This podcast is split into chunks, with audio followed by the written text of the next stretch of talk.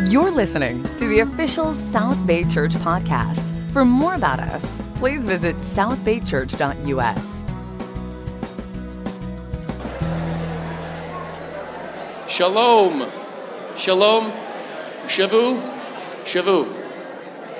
Shavu. Shavu. Shavu. Shavu. Shavu. Nomar et HaShema. Shema Israel. Shema Israel. Hashem Eloheinu. Hashem Eloheinu. Hashem Echad. Ve'ahavta et Hashem Elohecha.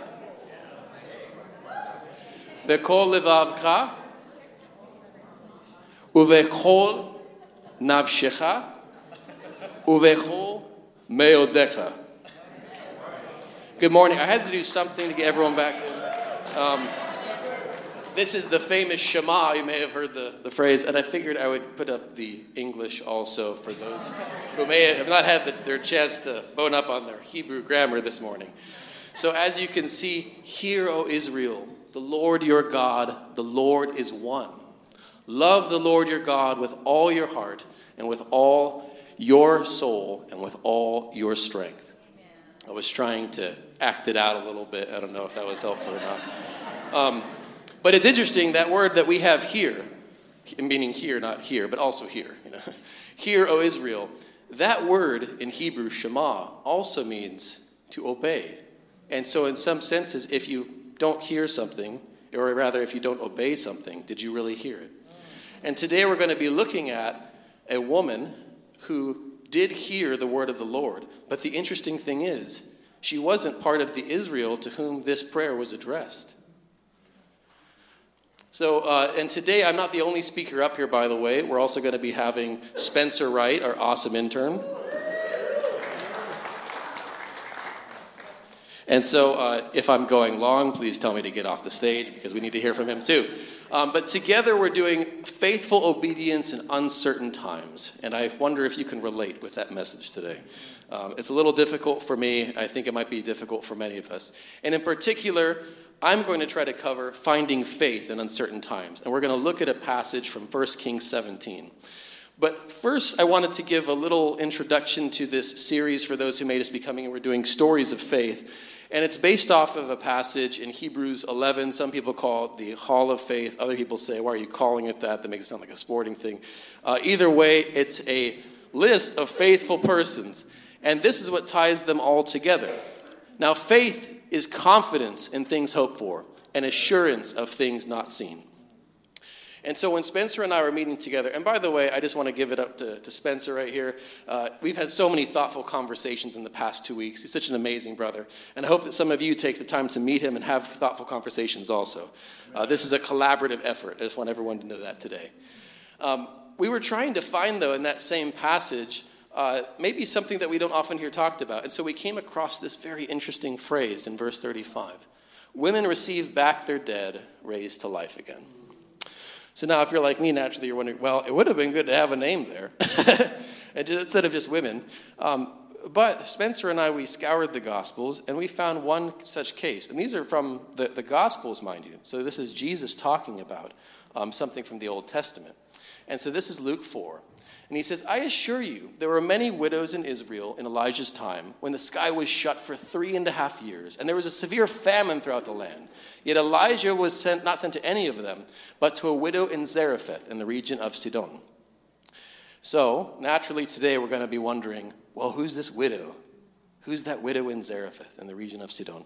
And by the way, if you hear me saying things strangely, it's because after doing a 1.5 years of Hebrew, now sometimes I want to jump to the Hebrew pronunciation, which nobody says. So I'll be saying Baal later, and you'll be like, do you mean Baal? Yes. If I was from the South, I'd be saying Baal right now. But I'm going to be saying Baal probably. Just stick with me, please, if you will. So 1 Kings 17, just to give you a tiny little bit of background here. Solomon, the great and wise Solomon, has failed. The kingdom is divided, and the northern kingdom of Israel is being led by Ahab. Obviously, any kind of king named Ahab, you got to wonder, like, wow, what a name, Ahab. Actually sounds a little cooler in Hebrew, but yeah, Ahab. And he marries a Canaanite woman named Jezebel. You've probably heard this term used in idioms that I don't need to bring up here. But Jezebel worshipped the Baals, or I will say Baal. And her father, in fact, really loved Baal so much that his name was Etbaal, meaning with Baal. He's like, that's going to be my identity. So that's the guy that Ahab, the king of Israel, decided, he decided to marry her. So I'm not entirely certain why this happened. But anyhow, that's what we have. So in the midst of all this, we get a prophet named Elijah. And you'll see up here these really cool scenes. I'm going to walk around. Hopefully nothing happens to the sound. And thank you so much, audio and sound team, not just here, but also Fred and everyone. Thank you so much to them. So this is Elijah. This is, in fact, a contemporary painting. I was there. This is someone's impression, obviously. But he was fed by ravens. You can see ravens way up there. Later on, the main arc of Elijah's story is this incredible moment where he says, well, let's put Baal to the test. Let's see who answers. It's a wonderful passage. We don't have time to get there today. But he even starts to mock them when Baal doesn't show up. Oh, maybe he's traveling. Well, thank God we don't have a God who travels, right? And finally, we have this awesome moment where he's just saying, peace. But it's this is Elisha, and there's Elijah, and he's being taken up to heaven. Right after that, Elisha is kind of a fanboy of Elijah, and he picks up that cloak, and he starts to smack a river with it, and the river parts, and it's wonderful. You guys got to read the Bible. Please read the Bible. It is an amazing story. But we're going to be looking today at a point in time that's actually not these really amazing things, but it's right at the beginning of finding Elijah. And he's called the Tishbite. We'll get to there in a minute. But I just wanted to point out, this is kind of the main thing that Elijah's here to do, why we read about him in the Bible, what he's really known for. He asked this a chapter later than what we're going to read, but I think in some ways it's helpful to understand that, to understand the chapter we are going to read. And so this is in that same instance you saw in the middle with the fire that was going to be coming down. It's before that fire came down. Elijah went before the people and said, how long will you waver between two opinions? If the Lord is God, follow him. But if Baal is God, follow him. But of course, the people said nothing. So they still stayed in that land of indecision. But this is, you could say, the central question. Who is your God? And that's not just the question that I'm asking about the text today, by the way. I'm asking you, who is your God? So be thinking about that, please. But first, I want to talk about faith from afar. So this is when Elijah's still in his raven phase, I guess you could call it. It's a cool phase, I think. We don't have a lot of time to get into that, but I want to read this because Elijah himself had to go pretty far to meet this woman of faith. This is 1 Kings 17, starting in verse 1. And please feel free just to hear this. Hear the word of the Lord. We have many distractions out there today, and I know we might have to get into your phone. You're going to have notifications. But feel free just to listen to it. I'm going to try to read it so that you can hear it. But I may fail in that too. Amen. So this is 1 Kings 17, verse 1. Now Elijah the Tishbite from Tishbe in Gilead said to Ahab, as the Lord, the God of Israel, lives, whom I serve, there will be neither dew nor rain in the next few years except at my word. First, I just have to pause there. What a crazy thing to start off your prophetic, your prophethood. I'm not sure of the correct word for this. But that's how we started. You're just going to have a drought. That's what's going to be happening. Then the word of the Lord came to Elijah, leave here, turn eastward, and hide in the Kerith ravine, east of the Jordan. You will drink from the brook, and I have directed the ravens to supply you with food there. I don't know about you, but I really do wish that I could have some ravens directed to supply me with food sometime, but I'm not Elijah. So he did what the Lord had told him. He went to the Kerith ravine east of the Jordan and stayed there. The ravens brought him bread and meat in the morning and bread and meat in the evening, and he drank from the brook. So far, even though things are kind of getting bad for everybody, Elijah's at least taken care of. And just remember that phrase, though, that the ravens were directed by the Lord. That's what the Lord said. I've directed the ravens to supply you with food. Just keep that phrase in the back of your mind for just a minute. Sometime later, the brook dried up because there had been no rain in the land. And I was wondering, at least if I'm Elijah, well, how long is this brook going to last? They just pronounced this. So there's things to get into there, but we'll leave that for another time. And by the way, I just have to say thank you also to Spencer, who helped me focus and not get lost in the really cool Hebrew going on here. But again, read your Bibles, folks. Then the word of the Lord came to him, "Go at once to Zarephath in the region of Sidon and stay there. I have directed a widow to supply you with food." Now, I don't know if this stood out to you, but to me, when I saw this word directed, I wondered, what is being said here about the raven and the widow? Now, if you're like me, you think, well, of course, God has control over all nature, and in many ways, he has control, of course, over all of the beasts of the field and all the birds of the air. But he directs the widow to do this, and if you know as I know, people are not ravens. So I wonder, coming into this story, just even before we begin to read this, what is going to be happening with this widow? And again, she is said later on that she has great faith. But I wonder if she might have a little struggle with this direction. Because remember, what was just said, there is a drought going on in the land. And you know also that you need water for crops. So people are having a very difficult time. Ravens, being scavengers, I would imagine, could find things. I'm sure they could find things that the Lord just provides. But I'm not sure if the same could be said for a widow. So just consider that. And I don't know that any one of us will be called or directed to support anybody here. But I feel for you if that ever happens. So let's keep going. We've talked about a little bit about faith from afar. But I wanted to mention how far they really had to go. We'll see if I can use this laser pointer. I'm told there's danger involved. Yes. So Samaria down here, this is possibly where Ahab was, but this is the northern kingdom where Israel is. And I'm confounded by a piano. Over here is the Kerith Brook. This is where Elijah was told to hang out. He's from down there behind the piano in Tishbe. And he had to go probably over 80 miles up here to Zarephath. Now right here, that would be where Tyre is, the famous Tyre that eventually Alexander the Great would come and conquer, and it was an amazing story, look into that. And then way up here, beyond those backlights, that would be where Sidon is. And so it's a pretty long journey, but it's interesting just so we get the scope of how far this drought extended. Pretty much anywhere you go, 80 miles away from where it was pronounced, it affects it. I just think that's pretty crazy. So now we're going to talk about faith at the edge. And we're going to meet this widow. This is beginning in verse 10. So he went to Zarephath. When he came to the town gate, a widow was there gathering sticks. He called to her and asked, "Would you bring me a little water in a jar so I may have a drink?" Now, if I was the guy who had just pronounced a drought in the land, I would have at least said this a little longer. It may have taken me a paragraph to get to the point where I actually asked for some water, because I was the guy who just pronounced that word, even though it was from the Lord. So I just want to point out there's a little bit of gall going on here. As she was going to get it, he called, "And bring me, please, a piece of bread." Now, that's a short sentence, but we should not run past it if it's a short sentence. What did she do? She went immediately to get the water. We know that there's a drought going on in the land. Isn't that some amazing faith right there? She goes immediately. She was doing something else. She's there at the town gate. She's gathering sticks. And I do wonder what the sticks are for. I think other people, and Spencer's telling me, "Devin, it's firewood." She's gathering firewood. But this doesn't say firewood there, so just forgive me. But she's gathering sticks, and I just wonder, there's a lot going through her head. She had already been directed by the Lord to do this. And the first thing she does, she's like, "You know what? I'm going to do it. I'm going to go get the water." But let's see what happens in verse 12. "As surely as the Lord your God lives," she replied, "I don't have any bread, only a handful of flour in a jar and a little olive oil in a jug. I am gathering a few sticks to take home and make a meal for myself and my son, that we may eat it and die."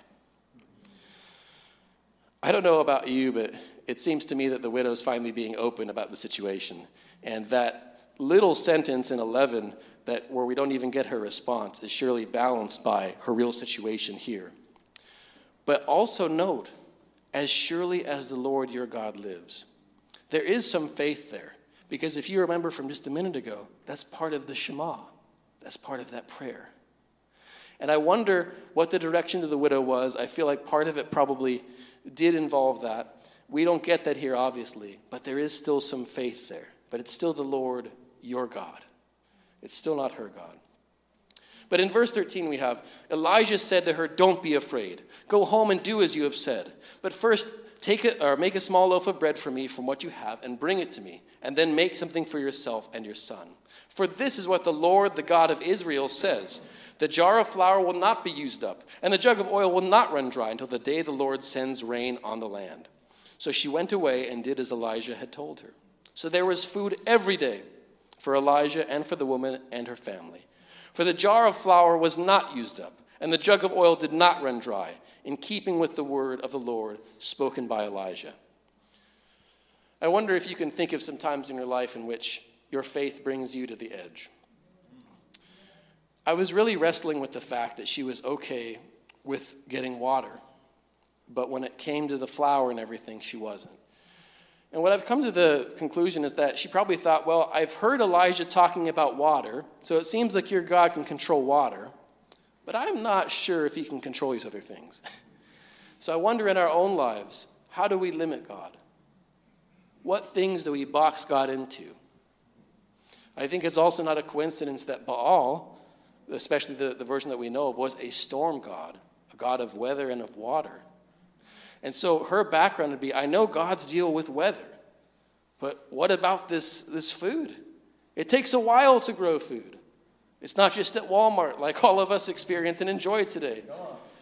Probably should say Ralph's. I mean, Walmart has good bread too. But you know. So I just have to wonder in these moments how far we decide God can go in our lives.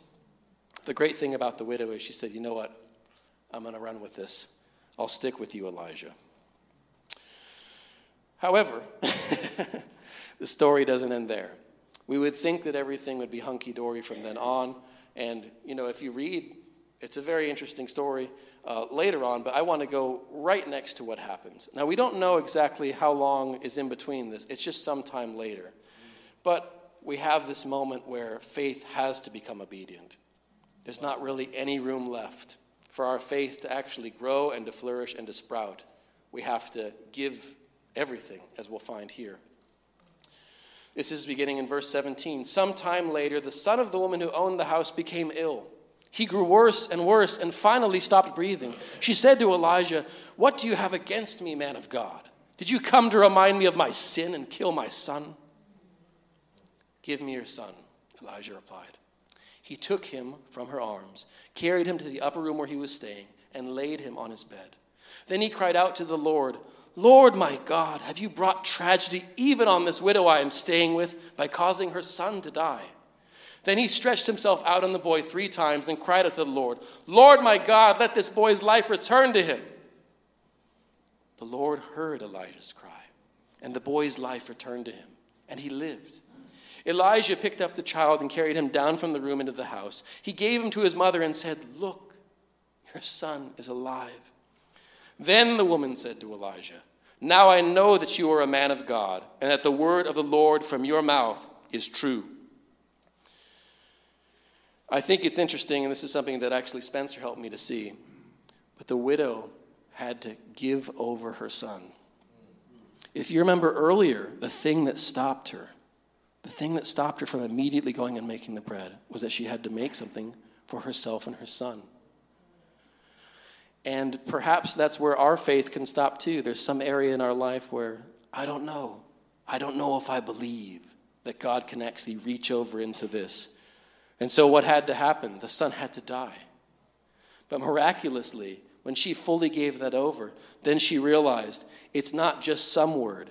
It's the word of the Lord from your mouth, and it is true. She knew in that moment.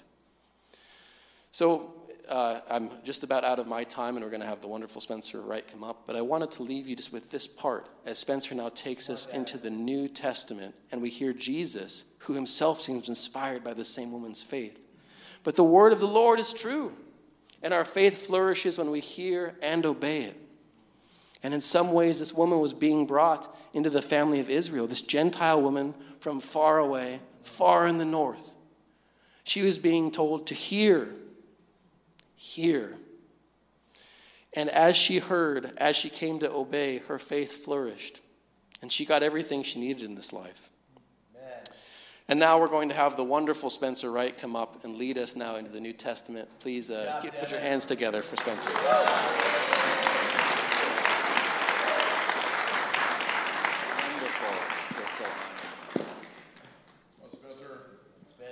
I was wondering if we could do a favor and give a few more snaps and claps for Devin right there. He says wonderful, but I'm really just here. My name is Spencer. I'm just here to land the plane that he has started flying. That's all I'm here to do. Like I said, my name is Spencer. I actually have the opportunity to be an intern here, and I'm going to be wrapping up this series about the accounts, about stories of faith. It was actually started and begun earlier in January with Rhett, and then we had Ryan Winkler. And if you notice, and as well as Devin, they all mentioned stories of faith in Hebrews 11. And so we're going to wrap up there. We're going to keep going with the widow in Sidon. But I wanted to, before we get into the New Testament, I wanted to really hone in on the Old. Because I think that, if I can use this, and I can, there is so much that we can learn from this widow. Her life really illustrates lessons for us, but it's not a classroom. And one lesson that we see from her life in terms of faithful obedience is the cost, which Devin already started to touch upon. This woman was probably not Israelite.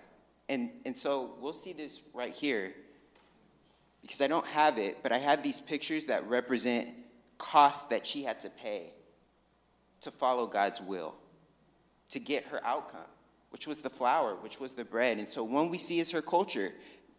The U.S. flag definitely represents us and our culture, not hers. Sidon is in modern-day Lebanon, so this flag would not work, but it represents our culture. And again, we see her say, "Your God." This was not a God she would have been familiar with. We also see bread, because what does Elijah do? He comes in, and he's asking for bread for him first. And then we see effort. You all know. You all have cooked before. I know you all do. We don't just put stuff in the microwave. When we cook, that requires effort too, as well as the microwave. I can get a little lazy, and so the microwave can take effort too. But it takes effort. And she's not just cooking for her, she's cooking for her son, and then she's cooking for Elijah. And that actually brings me up to my next point, which is space. Because Elijah was just one person, but this is a grown man. He comes in here asking and talking about his God, and then he's asking for food for him first, and then she has to make it for him, and then she needs it, and then he's taking up space. Because we see in the account, he's still there. I don't know if he paid. I don't know what he did. But he's taking up space. He's taking up food. He's talking about his God. He's bringing it all in. I don't know what he's giving back, but we see that later. And so these are possible costs. And I wanted to know if you all could do me a favor. Because I've never been a widow, and I was really trying to situate myself in the text and really try to feel what she was feeling. This is the closest that I could get. I was wondering if you could raise your hand if you've ever used Google Maps before. Ooh. Great. Or Waze, one of these things. You can't see it, but this is Google Maps. And I share this because I have a problem with Google Maps, and you may be able to understand.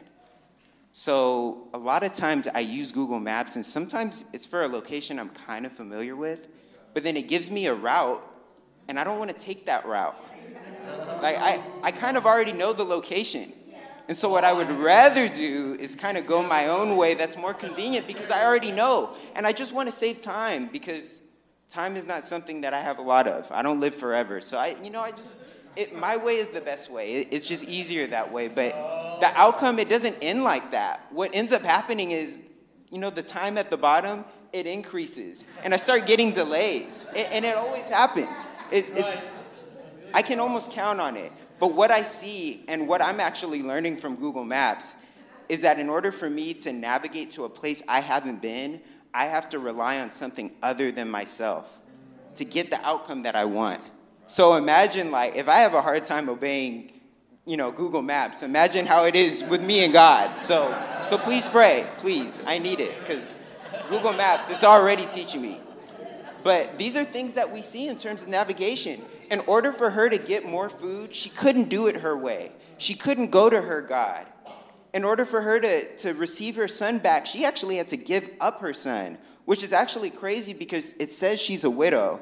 And then she has to give her son's body. Like, this may be the last of her family that she ever had, and she's giving it up. And so that leads us to our next point, that faithful obedience of one can mold many. And as Devin illustrated, this widow and this account in her life is actually mentioned later throughout the New Testament. We see it in Hebrews 11. We also see it in Luke 7 as well as Luke 4. It just keeps coming back up. And we will see. And I'm not going to read all of this. As Devin was discussing, it's so great to read your Bible. So you can see it right there. But if you have Bibles, please feel free to read this passage. But as we're seeing, Jesus goes to this town called Nain. And there's a large crowd. And why is there a crowd? Because someone died. And the dead person that's being carried out is the only son of his mother being a widow. And a large crowd, again, starts to form. The Lord says to her, "Don't cry." And as we go forward, and what we'll see is that he just tells the man who's sitting there, this is a funeral procession, and he tells him, "Get up." The dead man sat up and began to talk, and Jesus gave him back to his mother. I find this very interesting because when we look in verse 16, it says, "The people were filled with awe and praised God.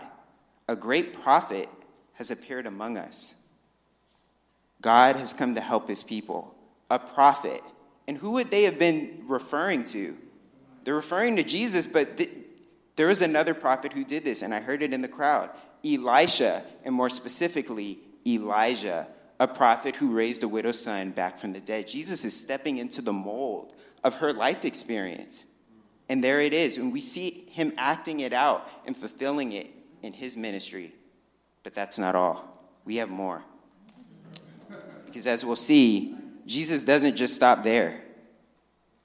When we go in Luke 7, he mentions her in explicit detail. And Luke 7 actually leads us to our next point, which is finding faith in foreign places.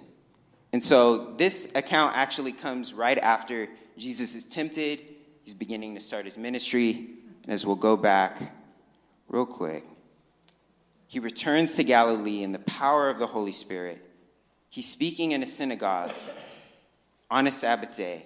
He's reading the Isaiah scroll, which is so cool to me because, you know, we have Isaiah today. We can read the same thing that he read. And as we're going forward, he's talking about it and discussing it. And he says in verse 21 that today this scripture is fulfilled in your hearing. But what is the first thing that people do? They say, "Is this Joseph's son? Is this the carpenter's kid? Well, he's his daddy's side." That's what they automatically go to. He just announced that he fulfilled the prophecy, and this is where they automatically shift to. And it's very interesting because as we go forward, Jesus calls them on it. And he talks about how, you know, this proverb, and he says, "Physician, heal yourself." And he's basically discussing this idea that they're doubting. Prophets, it's so hard for them to perform miracles in their own hometown. And what does he do? He mentions the widow in Sidon. There it is, right there, because Elijah didn't go in his hometown. He went to Sidon. But then what happens after? We see the people are furious. They get up, they drive him out of town, to take him to the brow of a cliff, and then they try to kill him. But he walks through, and that's incredible, but it just begs the question for me, why were the people so upset? He's talking about Isaiah. That's great. That's the word of God. They doubt, he tries to correct them, and then they try to kill him. But I think it's because it really takes us to our next point. And in order for that to happen, we really need to situate ourselves in the text. So put on your sandals, your Jerusalem ones. We have to go back in time. Let's do it. Think about this. They're in a synagogue. It's Sabbath day. These people were probably Jewish, the audience. They're Israelites. And who were the Israelites? They were supposed to be God's chosen people. As we see in Psalms 89, they're supposed to be the people who show the world who God is. But as we learn in the Bible, things don't always turn out that way. And so Jesus is saying that I'm God, I'm the one who's prophesied, but they don't believe. And his suggestion to them is, one, you're not believing, but you need to look at these people to believe. And this leads to our next point, that perhaps faithful obedience can be found in the places we would rather not look. Right. And I'll explain right now, because see, Jesus' solvency is to look at a widow in Zarephath in the region of Sidon, but then he also says something else. And there were many in Israel with leprosy in the time of Elisha the prophet, yet not one of them was cleansed, only Naaman the Syrian. And we haven't talked about Naaman. This is someone who Elijah's successor Elijah worked with, but Naaman was a Syrian. The widow in Zarephath was from Sidon. These were people who are not Israelites. So God's saying, you can learn about faithful obedience from these people who are not chosen like you were. That's what you need the example for, because you're doubting. Not only are you doubting, but this is where you need to look. And that's not where they wanted to look. They're supposed to be God's chosen people. They thought they were doing it right. It was their will, it was their way. That's what they thought. And so in many ways, this was almost an insult. Because as we see, when you think about it, even the identity of being Israelite and being Jewish, it's called ethno-religious. It's an ethno-religious identity. Because over time, practicing God and being with God, that became their culture. The Sabbath, reading the Torah, the Mishnah, these things. And Jesus is really kind of calling out their culture. He's calling out their identity. And I hear that, and I'm not Jewish, but I consider to myself, how do I receive this? What does this look like today? To find faith in places I'd rather not see. And I think about how, yes, maybe we all are not Jewish, but we all go to church every Sunday. I see you all about every Sunday. I see you all at midweek. A lot of people here, and even I try to live as if I'm one of God's people. But what if the illustrations of faithful obedience are found in other places? Maybe not just here on Sunday, but maybe in other spaces. Maybe with classmates or coworkers or the person you thought kind of cut you off on the freeway. Or maybe it's a friend that goes to a different denominational church that you do. A lot of those places and those examples, they're hard for me to look. I'd rather look here. I wouldn't want to look outside to inform myself. But again, if I'm doing God's will, it can't be about mine. And so these are our 3 points. These are the ideas that faithful obedience of one can mold many, that sometimes we need to look for faith in foreign places. And that's where we'll find those illustrations. And with that, I want to thank you all so much. We're actually going to transition right now into communion. And it's very interesting to me because Devin and I just spent this time talking about widows. We talked about the widow in 1 Kings 17. We kind of touched on Luke 7 and the widow there. And there are these women who are intimately familiar with losing their son, but there's this symmetry in the four Gospels where they all have this account of a woman who's very familiar with her son's loss. And we know that because he died right in front of her. We know that because that woman was Mary, her son being Jesus. And Jesus was okay with this because he knew that in order for him to come and to have a chance at communion with us, he would have to lose something. It would just have to happen. And he was willing to make that choice. He was. And it's incredible to me because you look at that and you look at his will and his death, and he's very obedient. We even look at Philippians 2 and how Paul describes Jesus being obedient to death, even death on a cross.